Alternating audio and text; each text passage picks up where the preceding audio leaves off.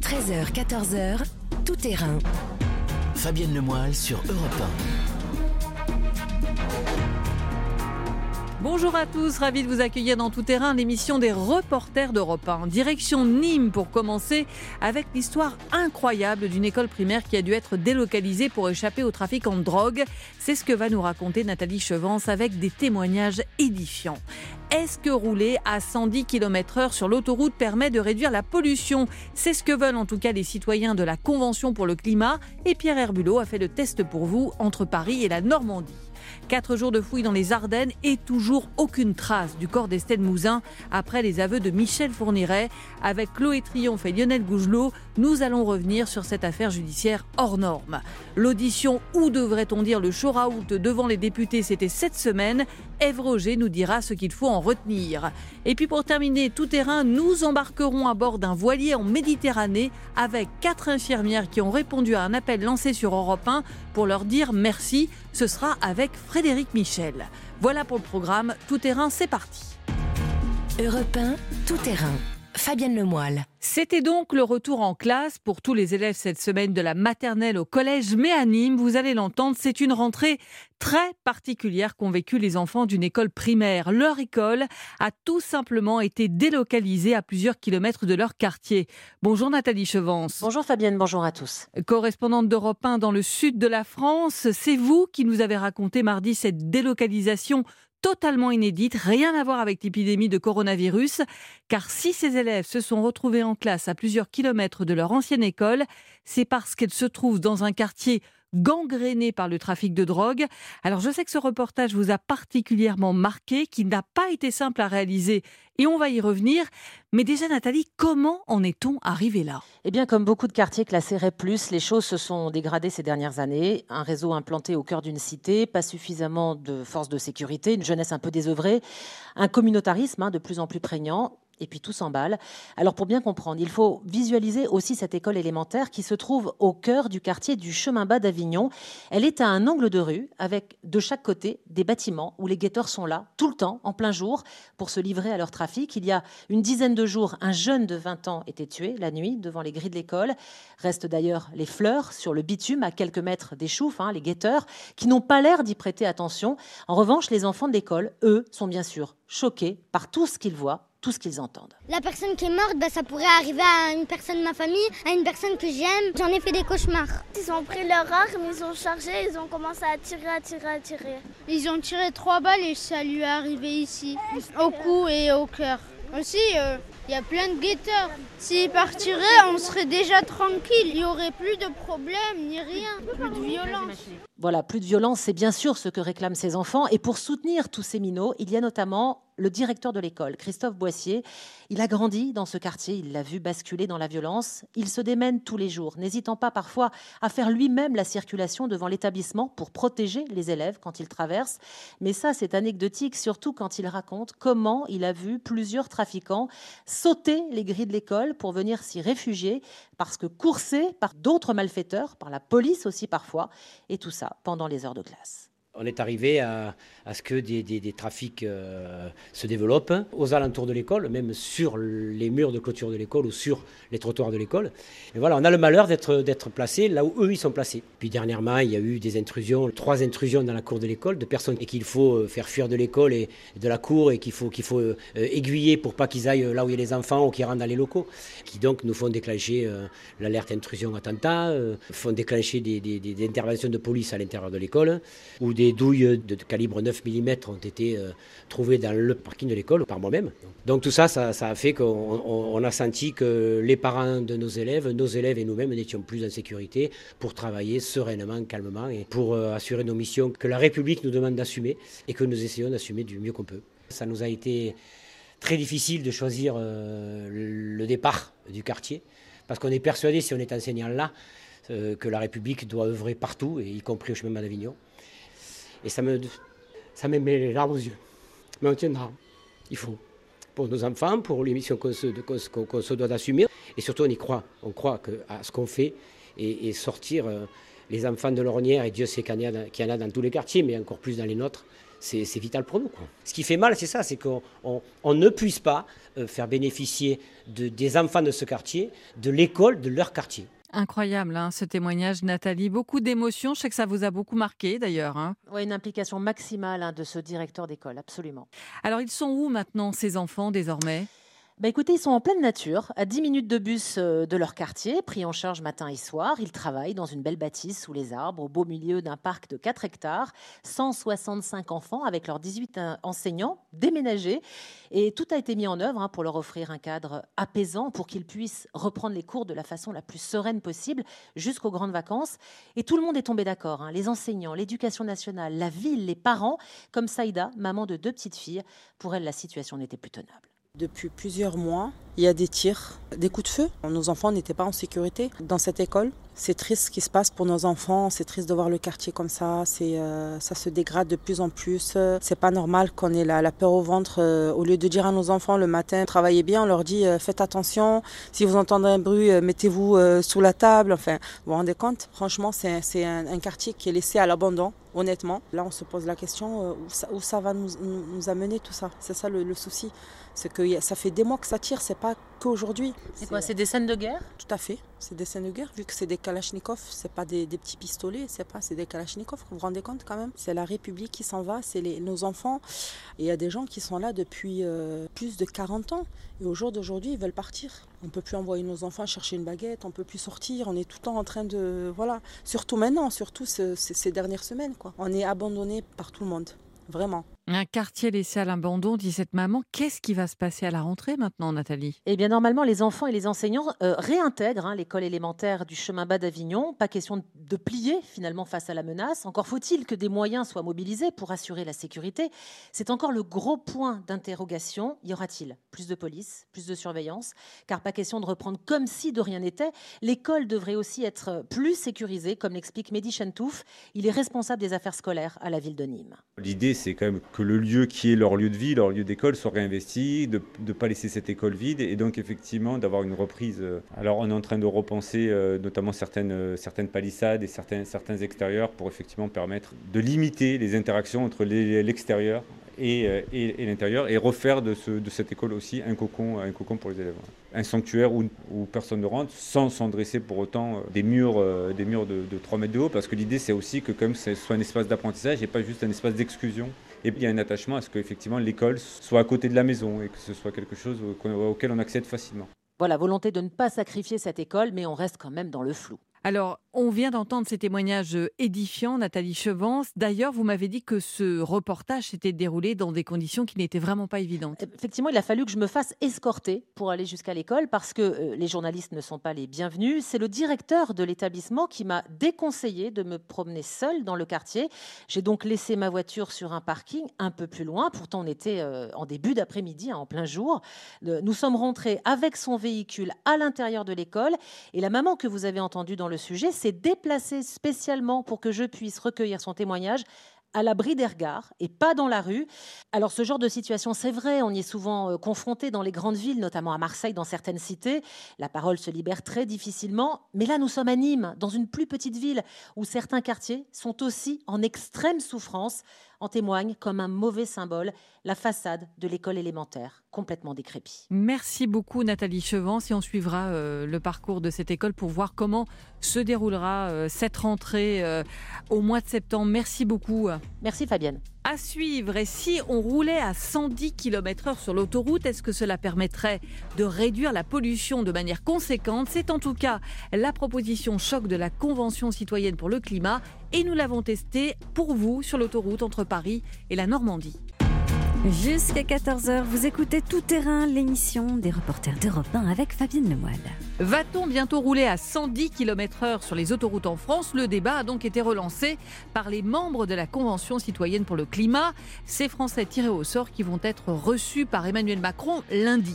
Leur objectif avec cette mesure, qui fait beaucoup parler, réduire la pollution. Et c'est pour cela que la rédaction d'Europe 1 a voulu savoir quel impact 20 km/h de moins sur autoroute avait sur notre bilan carbone.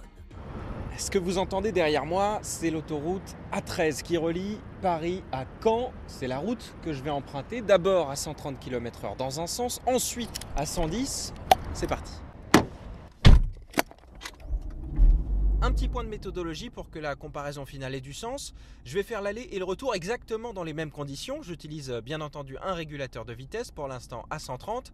Les fenêtres de la voiture sont fermées, la clim est éteinte. Top Ça fait 100 km tout pile. Je fige euh, les informations sur mon ordinateur de bord et je vais faire exactement la même route à 110 dans l'autre sens.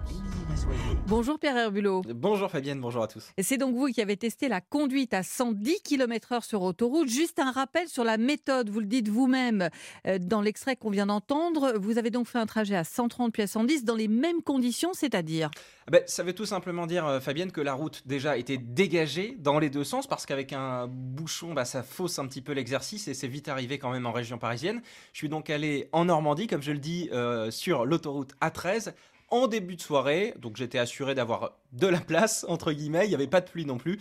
Et donc j'ai roulé 100 km tout pile, d'abord à 130 puis à 110 et euh, surtout avec le régulateur de vitesse. Alors pour ceux qui connaissent pas le régulateur de vitesse, c'est une sorte d'aide à la conduite, ça permet de figer euh, la vitesse de la voiture. Donc j'étais assuré de rouler à 130 tout du long. Parfois, il fallait ralentir un tout petit peu pour euh, dépasser ou laisser le passage, mais c'est quasiment pas arrivé. Donc, euh, franchement, c'était quand même assez fiable comme essai. Et de quel endroit à quel endroit? Alors, de la sortie de Paris jusqu'à la petite ville de Pont-Audemer, euh, c'est dans l'heure, en Normandie, voilà, sur l'autoroute A13. Et donc, vos calculs, on l'entend aussi, vous les avez faits avec l'ordinateur de bord de la voiture oui, on a la chance d'avoir ce système sur les voitures de reportage d'Europe 1. Donc c'est une fonction qui permet surtout d'aider à adopter une éco-conduite, donc une conduite euh, souple pour justement réduire euh, les émissions de gaz à effet de serre. Moi, ce qui m'a surtout intéressé, c'est les données récoltées par cet ordinateur de bord. Donc il y a la vitesse moyenne, la distance du trajet et surtout la consommation moyenne du carburant.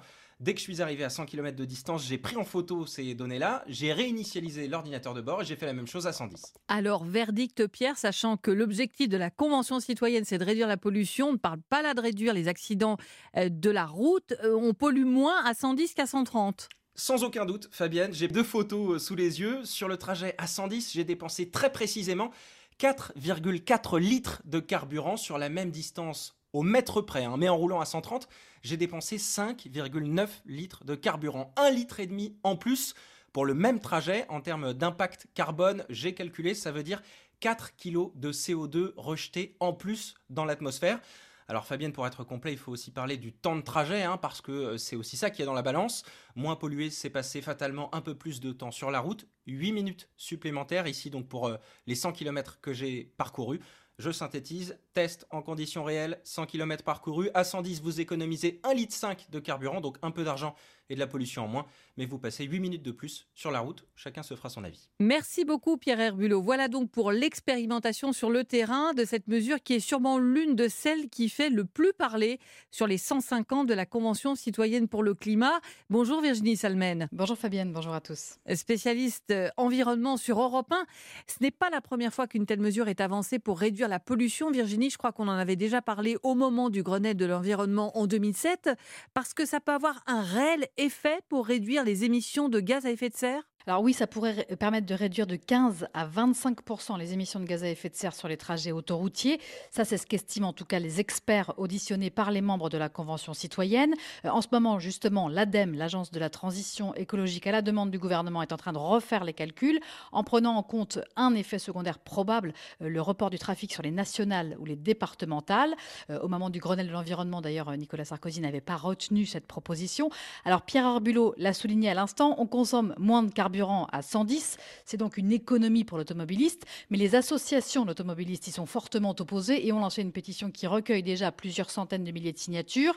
Alors pour rendre la mesure plus acceptable, Yannick Jadot, le député européen écologiste, propose lui de faire baisser les tarifs des péages au moment où on abaisserait la vitesse. Alors vous l'avez dit, hein, cette mesure est loin d'être la plus populaire, d'ailleurs même au sein de la Convention, puisqu'elle a été adoptée à une petite majorité, 60%, euh, quand certaines propositions de cette Convention été adoptées à 90% par euh, les 150 jurés tirés au sort. Et même dans les associations de l'environnement, euh, il y a quelques réticences, comme l'expliquait Olivier Blond de l'association Respire à Justin Morin. Très clairement, il y a une question d'acceptation. Je pense qu'il y a des manières différentes de faire diminuer les émissions. Si ça braque encore trop de gens, ça peut être contre-productif. C'est quoi, du coup, euh, Virginie, le devenir de cette proposition, sachant qu'évidemment, on se souvient de l'onde de choc d'une autre mesure, les 80 km/h, même si là, ce n'était pas lié euh, effectivement à des questions euh, de réduction de pollution. Alors, on peut estimer que c'est pas exactement effectivement la même chose que les 80 km/h où il y avait un côté Paris regarde de haut le monde rural des routes secondaires. Là, on parle des autoroutes payantes empruntées par la France d'en haut, entre guillemets. Mais le traumatisme du gouvernement sur les conséquences de ce 80 km/h qui avait notamment déclenché le mouvement des Gilets jaunes, ce traumatisme est encore bien palpable. Donc pas sûr effectivement que le gouvernement s'y risque. La ministre de la Transition écologique, Elisabeth Borne, dit euh, qu'à titre personnel, elle y est favorable, mais elle reconnaît aussi qu'elle n'emprunte pas l'autoroute tous les jours pour aller travailler. Alors pour les autres propositions, qu'est-ce qu'il en est? À quoi va servir ce travail qui a duré, je crois, euh, six mois et dont il faut rappeler que la feuille de route, c'était de faire donc des propositions pour réduire de 40% les émissions de gaz à effet de serre, mais tout ça dans un esprit de justice sociale. Alors d'abord, Emmanuel Macron euh, décidera s'il y a des mesures qu'il veut soumettre au référendum après avoir rencontré les membres de la Convention citoyenne lundi. Ensuite, ces mesures, alors elles pourront soit se traduire dans une loi qui sera donc portée par des membres du gouvernement. Si c'est pas le cas, des députés écologistes se disent prêts à reprendre l'ensemble de ces 149 propositions dans une proposition de loi. C'est le cas notamment du groupe Écologie, Démocratie, Solidarité, dont font partie entre autres les députés Delphine Bateau et Mathieu Orphelin. Ça, c'est une autre possibilité. Merci beaucoup Virginie Salmen, donc à suivre. On marque une pause et dans un instant, on part dans les Ardennes. C'est là qu'ont eu lieu toute la semaine des fouilles pour retrouver le corps d'Estelle Mouzin. Fouilles menées après les aveux du tueur en série Michel Fourniret. L'actualité racontée par ceux qui l'ont couverte, c'est tout terrain comme chaque samedi avec Fabienne Lemoyle et les reporters d'Europe 1. Toujours aucune trace donc du corps d'Estelle Mouzin malgré quatre jours de fouilles dans les Ardennes cette semaine. Des fouilles lancées après les aveux du tueur en série Michel Fourniret, 17 ans après la disparition à la sortie de l'école à Guermantes de la petite fille qui avait alors à peine 9 ans. Avec moi pour revenir sur cette affaire euh, judiciaire hors norme, Lionel Gougelot, bonjour. Bonjour Fabienne. Euh, correspondant d'Europe 1 dans le Nord, euh, vous avez suivi une partie de ces recherches cette semaine. Et Chloé Triomphe du service police-justice d'Europe 1, bonjour. Bonjour. Chloé, première question déjà, c'est quoi le lien entre Michel Fourniret et Estelle Mouzin alors que cette piste a été depuis très longtemps évoquée bah, écoutez, le lien, c'est d'abord qu'aucun suspect n'a été identifié comme responsable de la disparition d'Estelle Mouzin en 2003 et que, euh, très logiquement, eh bien, les enquêteurs ont étendu le spectre des possibilités à un tueur en série comme Michel Fourniret. Alors, pourquoi lui et pas un autre? Eh bien parce que comme un petit pousset, en fait, l'ogre des Ardennes a parsemé son chemin criminel de petites phrases qui ont toujours laissé planer un doute. Rappelez-vous qu'avant son procès en 2008 à Charleville-Mézières pour le meurtre de sept jeunes filles, il s'était adressé à la justice pour demander à être jugé aussi pour trois autres dossiers, Mouzin, Parish et Domès. Et puis, pendant de longues années, eh bien, Fourniret n'a plus rien dit jusqu'à ses aveux récents, mais nous allons y revenir. Alors justement, lors de ses aveux, Michel Fourniret a dit qu'il serait pertinent, je cite, de faire des fouilles dans plusieurs maisons. C'est donc ce qui a été fait cette semaine à la demande de la juge Sabine Kéris. Et c'est vous donc, Lionel Gougelot, qui avez suivi une partie de ces recherches depuis lundi. Déjà, c'est quoi ces deux maisons où ont eu lieu les fouilles? Alors, la première, c'est là où les recherches ont été les, plus longues, hein, c'est-à-dire au château du Sautou à Donchéry. On est à environ 15 km de, Charleville-Mézières. On connaît bien, en fait, hein, cette vaste propriété de 15 hectares. C'est là que, en 2004, les corps des deux premières victimes de Fourniret avaient été retrouvés euh, enterrés à 3 mètres sous terre après les, les premiers aveux en fait hein, du, tueur en série. Euh, il faut vous imaginer une impostante demeure euh, bourgeoise du, du 19e siècle au milieu d'un vaste domaine de forêt et d'étangs, une propriété que Fourniret avait achetée en 1989 après avoir, figurez-vous, détourné une partie du butin euh, du gang des postiches, vous savez, cette célèbre bande de braqueurs des, années 80. Et puis l'autre maison, eh bien c'est une villa, une villa dans un petit village de Ville-sur-Lume, une villa dont Fourniret avait hérité à la mort de sa sœur et qui a motivé la justice, c'est que on a la preuve de la présence de Fourniret dans ce village deux jours seulement après l'enlèvement d'Estelle Mouzin en janvier 2003. Les enquêteurs avaient même retrouvé euh, en perquisition un ticket de caisse de supermarché des environs attestant de, la présence de Fourniret dans les environs de cette commune. Alors vous avez donc été sur place et ce sont vraiment de gros moyens qui ont été déployés pour euh, ces fouilles. Hein. Ah, c'est le moins qu'on puisse dire. 50 gendarmes, experts de l'identification criminelle de la gendarmerie, un archéologue, euh, des militaires du génie spécialisé dans les recherches de terrain, des plongeurs de la brigade fluviale euh, pour les plans d'eau du château du Sautou, et puis, et puis du matériel, des pelleteuses, un géoradar utilisé dans la cave de la villa permettant en quelque sorte de radiographier hein, le, le sous-sol avant de creuser pour euh, éventuellement trouver des restes humains. Et puis ce qui a impressionné Didier Seban, l'avocat d'Éric Mouzin, le papa d'Estelle, ce drone utilisé sur les deux sites, équipé d'une caméra pour étudier les variations du sol,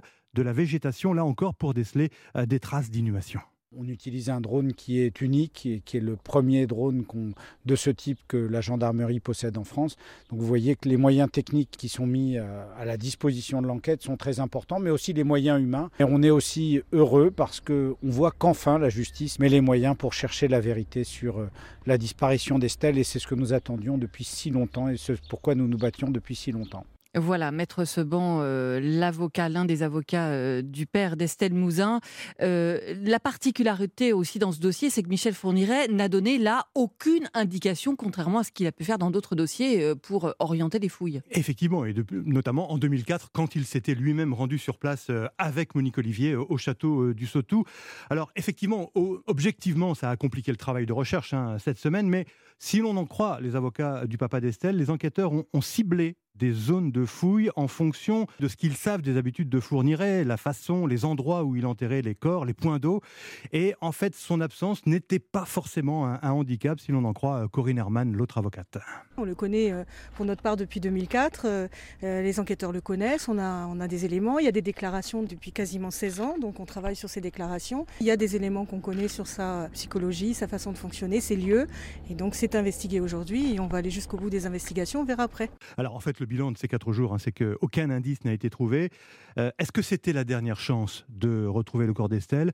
Les avocats d'Éric Mouzin ne, semblent pas le penser. Alors une dernière question Lionel, on imagine la surprise des riverains avec ces fouilles? Oui, alors au château du Sautou, éloigné de tout, au beau milieu de la campagne ardennaise, pas de réaction du voisinage, vous l'imaginez bien. En revanche, dans le petit euh, quartier résidentiel de Ville-sur-Lume, vous imaginez bien que les recherches ont attiré des curieux, hein, des voisins compatissants envers la, la, locataire de la maison qui a appris il y a quelques semaines seulement qu'elle habitait une maison de Fourniret, une voisine qui se souvient de la sœur de Fourniret et de la camionnette blanche que celui-ci garait parfois devant cette maison. Et puis, il y a cet habitant que j'ai rencontré qui m'a confié avoir failli acheter cette maison il y a quelques années, mais finalement, il y avait renoncé parce que, m'a-t-il dit, sa femme avait euh, un mauvais feeling. Merci beaucoup, Lionel Gougelot. Merci, Fabienne, à bientôt. On marque une pause et dans un instant, on va voir avec vous, Chloé Triomphe, qui aviez été la première à révéler que Michel Fourniret était passé aux aveux dans ce dossier. Pourquoi cette piste a mis autant de temps à être prise en compte? Il est 13h32, on retrouve Fabienne Lemoyle et les reporters d'Europe 1 pour la suite de Tout Terrain. On continue à parler de l'affaire Estelle Mouzin. Et on parlait à l'instant des fouilles qui ont duré quatre jours, qui n'ont rien donné dans les Ardennes pour retrouver le corps d'Estelle Mouzin, fouilles menées après les aveux du tueur en série Michel Fourniret. Toujours avec moi, Chloé Triomphe du service police-justice d'Europe 1. On a vu la débauche de moyens pour mener ces fouilles, mais pourquoi, Chloé, la piste de Michel Fourniret a mis autant de temps avant d'être vraiment explorée, alors qu'on disait le nom du tueur en série a très vite été évoqué? Eh bien, c'est très simple, c'est parce qu'il n'y avait depuis tout ce temps ni aveu ni preuve. Depuis le temps que les enquêteurs se sont penchés sur le cas Fourniret, eh ben, ils ont, vous l'imaginez, épluché tout ce qu'ils pouvaient. Ils ont par exemple euh, réalisé des analyses dans la camionnette qu'utilisait le tueur pour enlever ses victimes aucune trace ADN d'Estelle. Et puis, euh, souvenez-vous, ils se sont aussi heurtés pendant des années à un alibi solide de Michel Fourniret, car le soir de la disparition de la petite fille, eh bien, il avait euh, soi-disant passé un coup de fil depuis son domicile de Sarcustine à son fils. Donc, à moins d'un don d'ubiquité, eh bien, ça rendait sa présence à Guermantes effectivement très compliquée. Ce qui a tout changé, eh bien, c'est d'abord la volte-face de Monique Olivier, son ex-épouse. C'était seulement à l'automne dernier, devant la juge d'instruction parisienne, elle a avoué que c'était elle, en réalité, qui avait passé ce coup de fil à la demande de son mari. Écoutez, son avocat, maître Richard Delgenès. Je pensais en arrivant qu'on aurait euh, une audition de Monique Olivier un peu mi-figue, mi-raisin, un peu en demi-teinte, en nous disant qu'elle ne se rappelait pas et en réalité, euh, ce qu'elle a indiqué au juge d'instruction, c'est qu'en partant le matin, Michel Fourniret lui avait dit tu appelleras Jean-Christophe.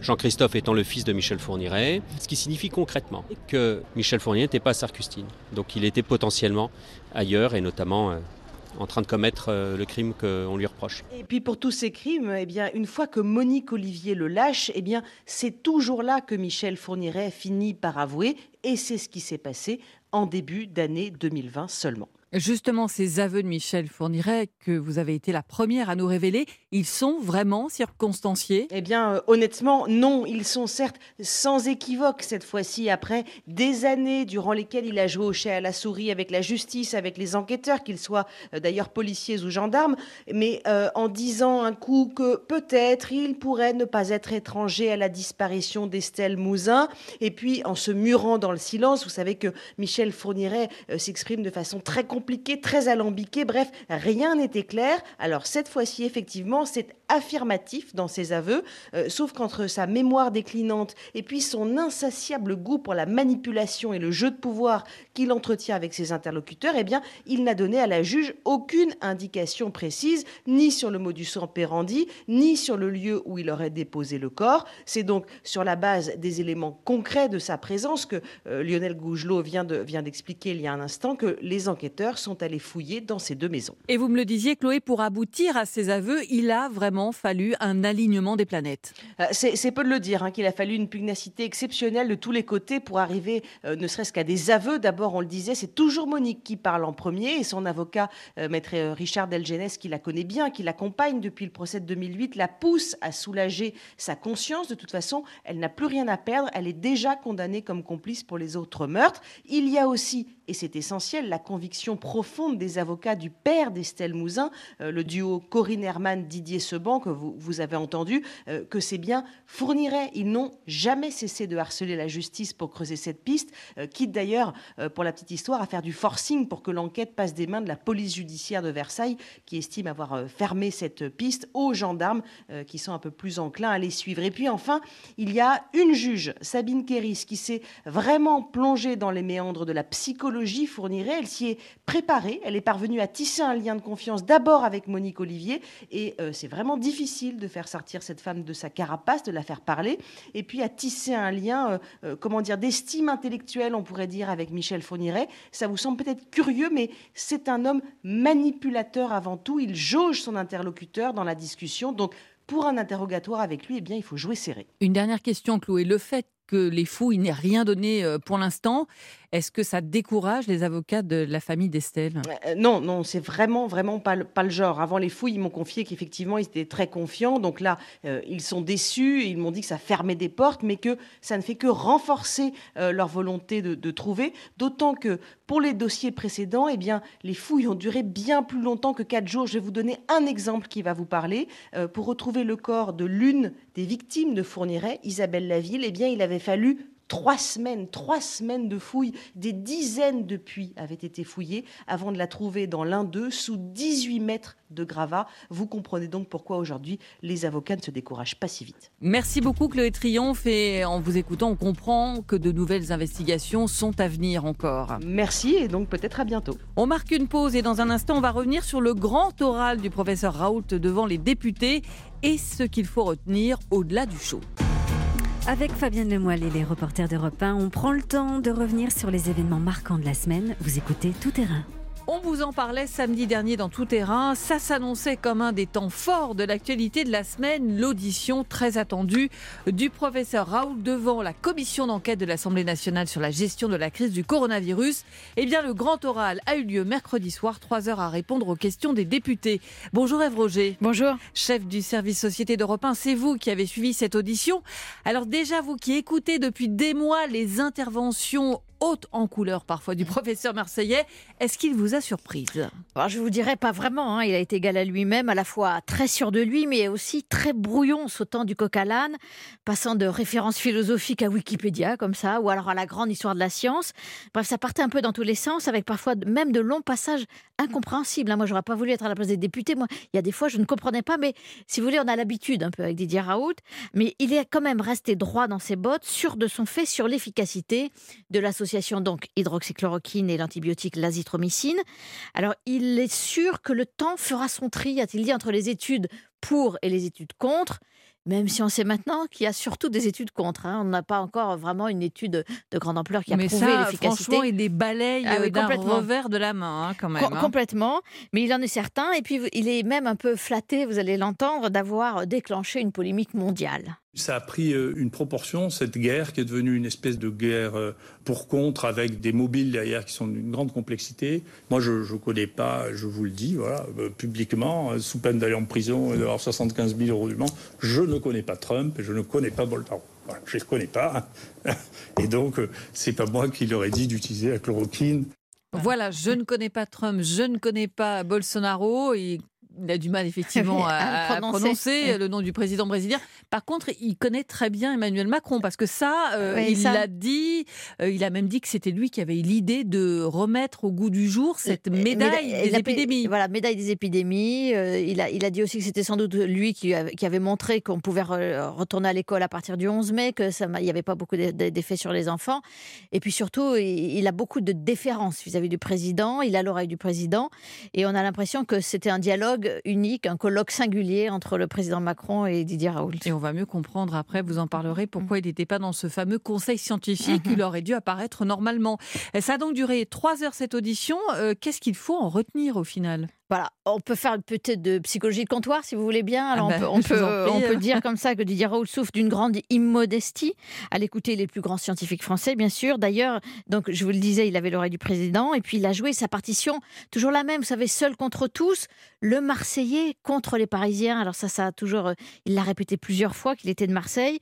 Et puis tout le monde de la santé s'en est pris pour son grade, que ce soit euh, l'Institut Pasteur, l'Inserm, l'Agence du médicament, la Haute Autorité de Santé, et puis surtout le Conseil scientifique, le fameux Conseil scientifiques, ces experts qui avaient été nommés là par Olivier Véran et le président Macron pour éclairer la décision politique.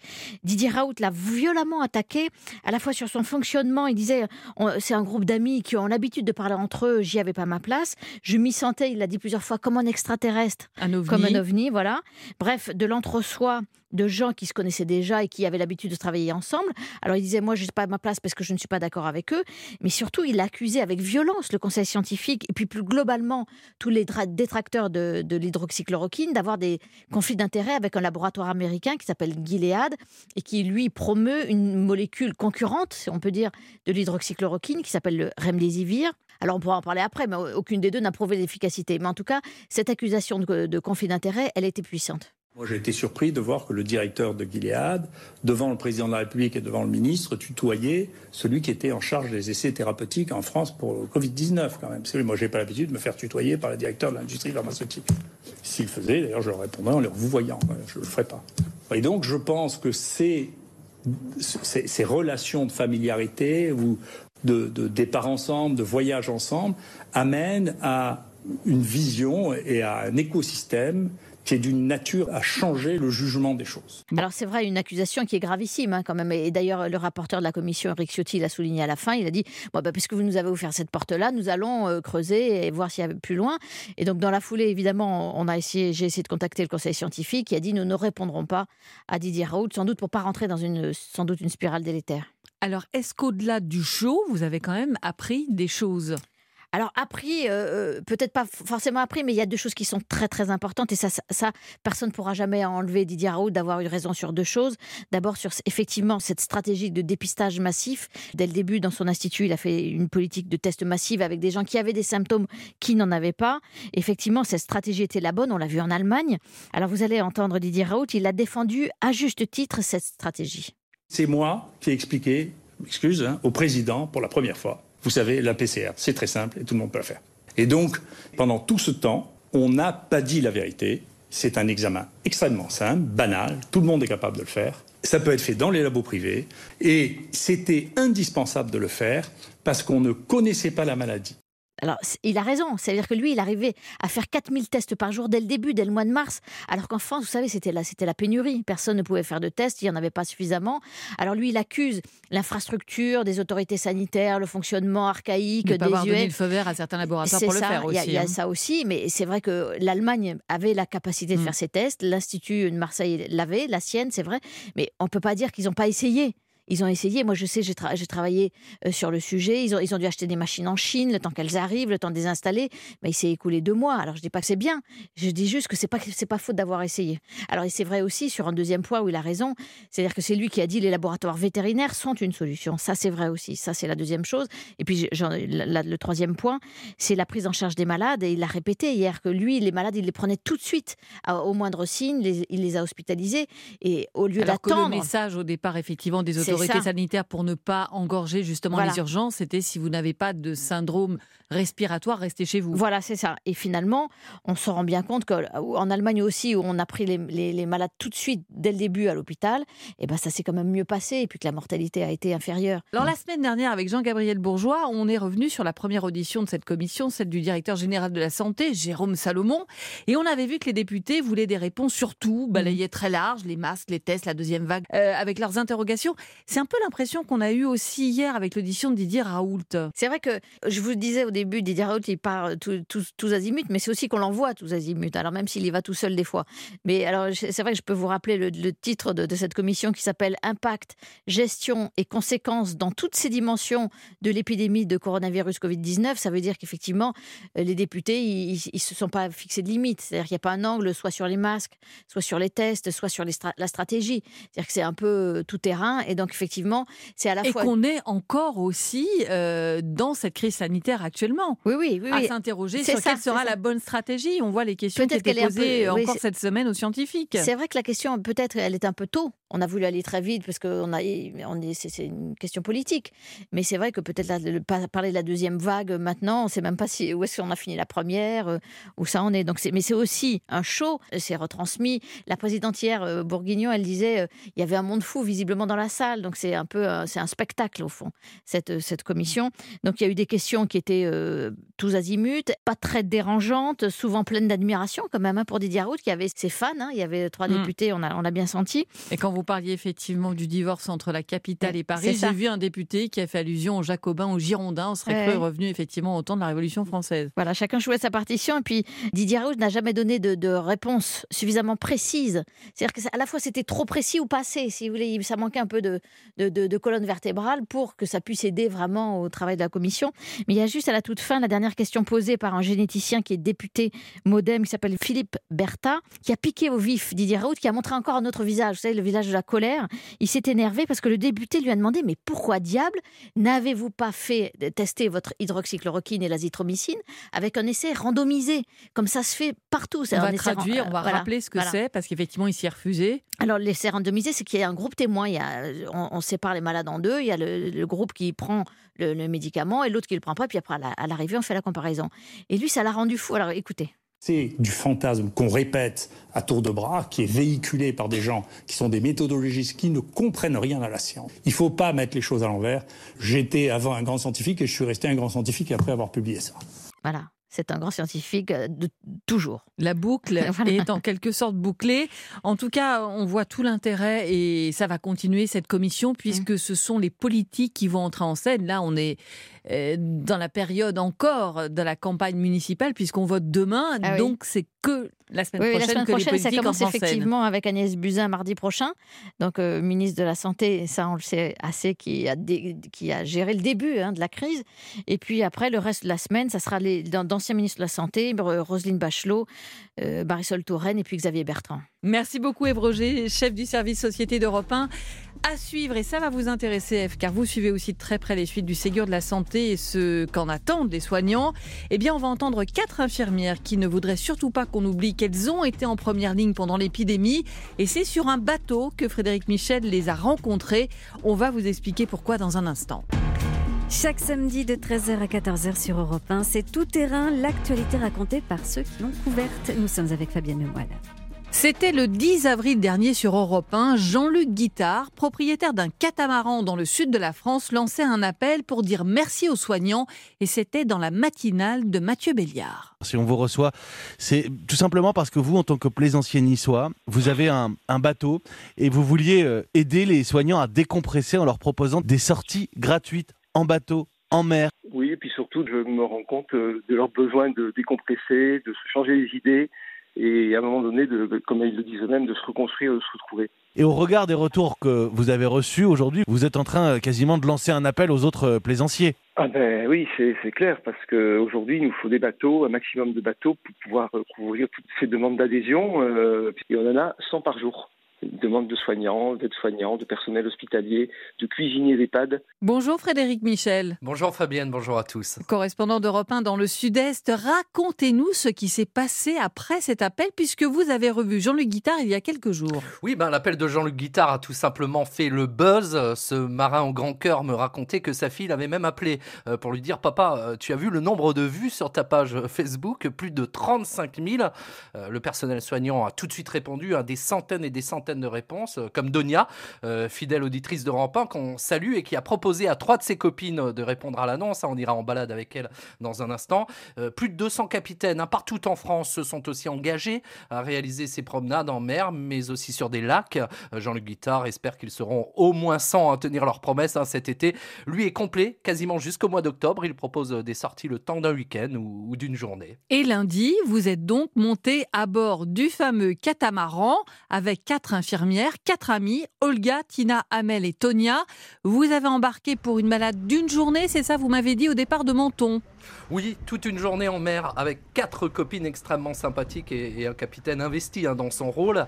En plus, il y avait un grand soleil, peu de vent, donc une mer calme hein, que vous entendez derrière. En levant la voile, on, a fait du 4 nœuds environ entre Menton, Roquebrune, Cap-Martin, Monaco. Ce sont presque les, les, plus beaux paysages euh, du monde. De quoi sentir une petite bise rafraîchissante avec le petit vent, cheveux au vent équipés de lunettes de soleil. Ces infirmières n'ont pas eu de mal à troquer la blouse blanche contre un maillot de bain du bonheur, tout simplement. Allez, vas-y, fais-nous un gros plouf. Ouais, bravo. Elle est fraîche. Mais non. Le soleil brille. C'est une journée de rêve, quoi. Demain, on retourne à l'hôpital avec plein d'élan et de motivation pour nos patients. Voilà, bien mérité. C'est vrai que ça fait envie hein, quand même, hein, ce plouf dans la Méditerranée. Euh, cette balade, Frédéric Michel, ça a été aussi l'occasion pour ces quatre femmes de se confier à vous sur cette période exceptionnelle qu'elles viennent de traverser, où elles ont été en première ligne pendant plusieurs semaines. Oui, effectivement. Alors à moi et au capitaine, hein, c'est la richesse aussi de ces sorties en mer. Alors ces quatre copines, elles ne travaillent plus ensemble, mais elles échangent régulièrement sur leur vie professionnelle. Certaines travaillent à l'hôpital public, euh, d'autres dans le privé. Olga, elle, elle est infirmière libérale à Nice et elle avoue, comme ses collègues, que la période n'a pas été euh, facile. Il a fallu aussi gérer son stress et celui des autres. Il y avait beaucoup de peur. Euh, j'ai sorti, j'ai acheté les tenues euh, d'infirmière. Je faisais le stage de désinfection chez moi. Donc les enfants, quand il arrivait, je dis non, ne me touchez pas. D'abord, je passe à la douche, je me change quasiment. Je me changeais sur la cage d'escalier pour pas ramener quoi que ce soit. Mes chaussures, elles étaient en dehors. Oui, c'était vraiment beaucoup de pression. Vous vous sentiez une vraie responsabilité par rapport aussi à vos, patients Énormément, énormément. En plus, voilà, donc il fallait les rassurer, donc expliquer, dédramatiser. Voilà, beaucoup de pression, euh, nous dit Olga. Et, vous m'avez dit aussi que elles ne veulent surtout pas euh, que euh, cette expérience, cette période totalement exceptionnelle, soit passée en perte et profit, et que le Ségur de la santé, dont on a déjà dit dans tout terrain qu'il suscite beaucoup d'attentes chez les soignants, et eh bien que ce Ségur débouche sur de On a entendu cette semaine ces 6 milliards dont Olivier Véran euh, expliquait le contenu euh, chez nous hier matin. C'est exactement ça. Hein. Entre deux plongeons dans la Grande Bleue, on a en effet évoqué euh, le Ségur, le fameux Ségur. Alors, pour être direct, hein, elle n'y croit pas trop. Le manque de moyens est une préoccupation hein, qui revient sans cesse dans les discussions. Elles attendent de vraies revalorisations également pour tous les personnels de santé et redoutent qu'après les grands discours leur soient distribués des miettes. Annelle a débuté sa carrière dans le privé, elle est aujourd'hui dans le public dans un centre de dialyse. C'est essentiel de revoir cette grille salariale. J'ai quand même perdu plus de 450 euros en passant d'un secteur privé à un secteur public. Depuis mon expérience dans le public, moi j'ai pris conscience pourquoi les infirmières elles restaient pas, les moyens il n'y en a pas. Il n'y a pas que les infirmières qui sont en situation difficile et le fait de mettre comme ça l'hôpital à mal, ça maltraite le personnel soignant et ça met en péril la qualité du soin qu'on propose à nos, à nos patients. Parce qu'on ne fait pas ce métier pour euh, gagner du fric, mais derrière ça passe aussi par la reconnaissance et la reconnaissance ça passe par un salaire. Et après au niveau du Ségur, on attend juste voir. On veut du concret. Voilà, il faudra être à la hauteur hein, du concret. Et je pense que sinon, euh, la mobilisation pourrait être euh, importante. Et c'est pour cela aussi que cette balade en mer leur a fait du bien pour montrer qu'on pensait encore à elles, même si on ne les applaudit plus à 20h. Oui, pour elle, c'était une journée récréative et régénératrice, une reconnaissance à Boudonia qui donne du baume au cœur. Dès la fin du confinement, euh, il n'y a eu plus d'applaudissements à 20h. Dans le quotidien, quand tout va bien, on ne se préoccupe pas du bien-être, de la charge de travail des soignants. Donc c'est pour ça que cette idée, c'est super. Quoi. Ça fait du bien aussi au moral. Ah, merci Jean-Luc Si le Ségur pouvait apporter autant de plaisir Voilà le cri du cœur. hein. Merci beaucoup Frédéric Michel et merci aussi à Jean-Luc Guittard pour cette formidable initiative des bateaux du cœur. Merci Frédéric. Merci à vous et à nos quatre infirmières. hein. Europe 1. Tout terrain, c'est fini pour aujourd'hui. Merci à tous les reporters et spécialistes d'Europe 1 qui ont participé à l'émission. Nathalie Chevance, Virginie Salmen, Pierre Herbulot, Ève Roger, Chloé Triomphe, Lionel Gougelot et à l'instant Frédéric Michel. Un grand merci aussi à Kevin Ousti pour la réalisation, Capucine Patouillet pour la coordination. Je vous rappelle que vous pouvez réécouter Tout terrain en podcast sur europe1.fr